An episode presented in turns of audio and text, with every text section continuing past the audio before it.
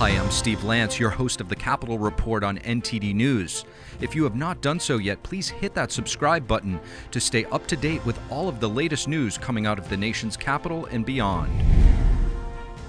And the Biden administration's handling of the initial Chinese spy balloon continues to face scrutiny.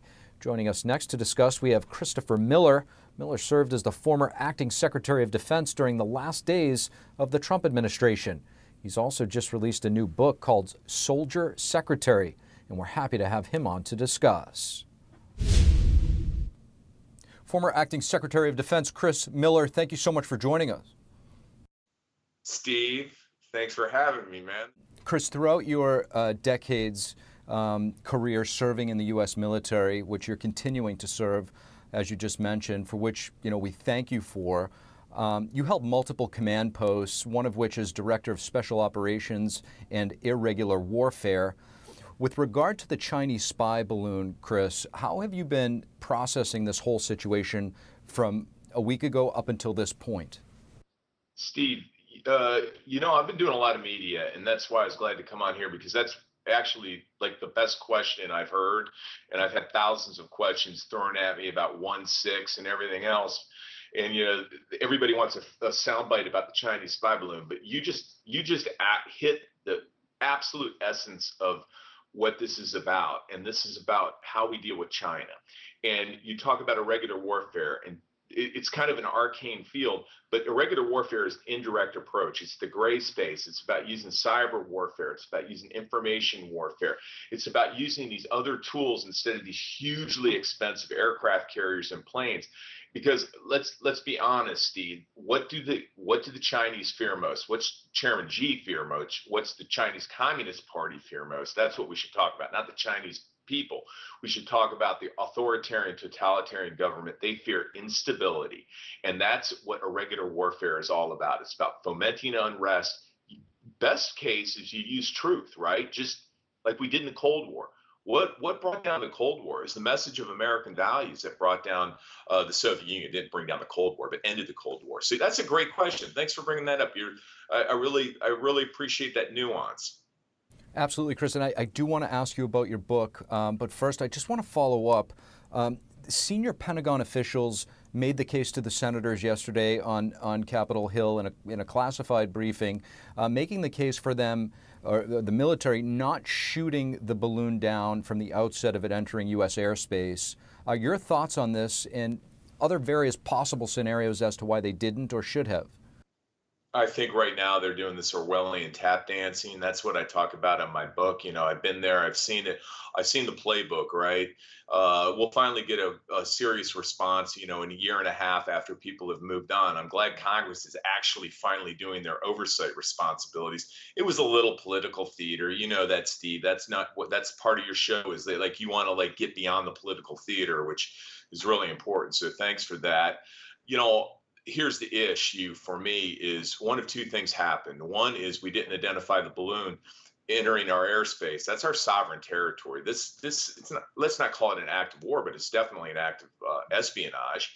Uh, so that's a problem if we didn't identify it. The second issue is if we did identify it and we let it fly all the way across the United States without either disabling it or bringing it down until it left our airspace. That's another issue. What's the decision making on that? And in closing on that, here's the thing we spend a trillion dollars on defense and national security, and we don't have the capability to disable or bring down a doggone balloon. That's the point of my book, Steve. I mean, that's kind of the essence of what I'm trying to get at is we're spending too much money on stuff that doesn't matter we couldn't bring we couldn't disable or bring down in a controlled manner a, a doggone balloon. That to me is like that that's kind of sums up what i'm trying to do with the book steve. Chris about your book uh, titled soldier secretary uh, subtitle warnings from the battlefield and the pentagon about america's most dangerous enemies. You talk about your final days in office as Secretary of Defense, uh, which of course included January 6th, that date. Uh, what was it like? What should the American people know about that day or period of time?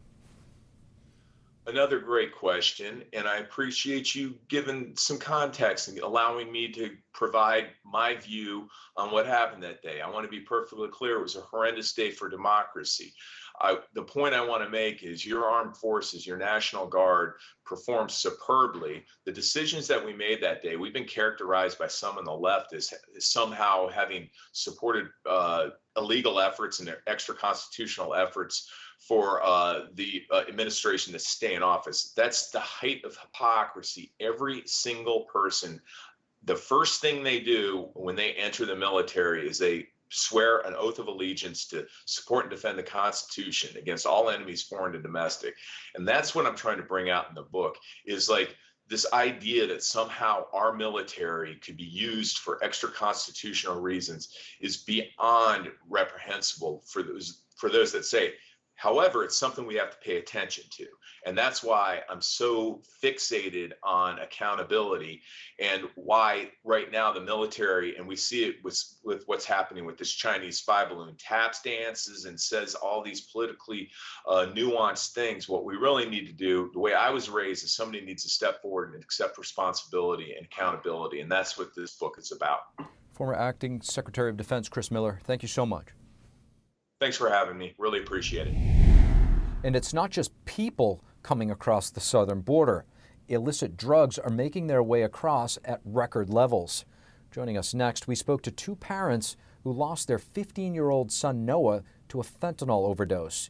They say the danger of illicit drugs like fentanyl is that many people don't even realize they're taking it. Here's our interview. Janelle Rodriguez and Brandon Dunn, thank you so much for joining us. Thank, you. for having us. Janelle, I'll start with you. Uh, your young son Noah was just 15 years old when he was poisoned by fentanyl and eventually uh, passed away. Uh, if you could just tell us what happened.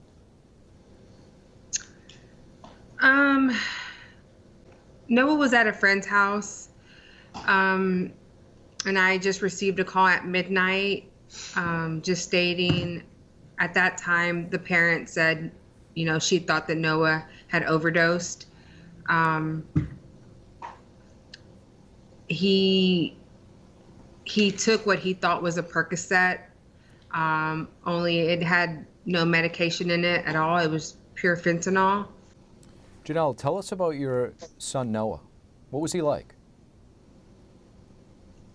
Noah was um, very fun, um, friendly.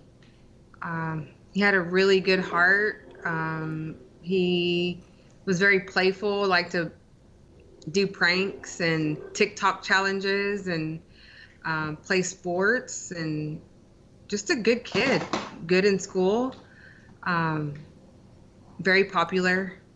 Did you ever think this could, something like this could happen? No. Um, we did have a scare back in May uh, where Noah was on life support for four days. Um, he and a group of friends got a hold of some cocaine, and all his friends were okay, but Noah wasn't. Um, and after that scare, you know, it scared him, and he promised that he would never do anything like that again. And um, we believed him. I think a lot of parents um, are of the same mindset where they never think this can happen uh, in their family. Uh, Brandon, you guys started a, uh, an organization, the Forever 15 Project, uh, forever15project.org, a very moving site. Um, tell us about this and you know your efforts to kind of raise awareness about uh, this illicit fentanyl that's killing uh, children and adults across the country. Oh, well, we named it Forever 15 in honor of Noah. Um, excuse me. He was 15 when he passed, so that's where the Forever 15 comes from because he'll forever be 15. And um, we do a lot of awareness in public schools. Um, most of our speakings have been in public schools, but we'll we'll do speakings anywhere anybody's willing to listen. Um, churches, you know, parent groups, um, things of that nature, just just to try and spread awareness because up until recently there hasn't been a lot out there about it and people still don't know what fentanyl is they don't know how deadly it is and we're trying to to change that So let me ask you, what do people need to know? What are you telling people when you, you know, uh, speak at some of these places? And how easily accessible is this fentanyl to our young people? Um, it's very accessible, but the, the dangerous thing is is they don't know that that it's in what they're getting. Um, the current statistic is six out of ten pills um, purchased on the street are counterfeit pills. Um, so, you know, you're literally playing Russian roulette with your life if if you're taking taking things that do not come from a pharmacy that aren't prescribed to you. Um, and two milligrams is considered a lethal dose but many of these pills, like in Noah's instance, you know, his his pill had eight and a half milligrams in it. So most of these poisoning deaths are a lot higher concentration of fentanyl. You know, like like most parents, like you stated earlier, you know, most parents don't think it can happen to them, and most kids definitely don't think that it's going to happen to them. Um, but it can happen. It can happen to anybody. Well said. Uh, thank you, Janelle and Brandon, so much for uh, taking some time and uh, really appreciate it and terribly sorry for your loss of your son. Thank, Thank you. you.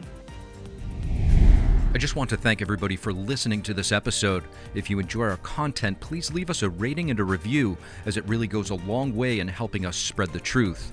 Until next time, I'm your host, Steve Lance at NTD, and we'll see you soon.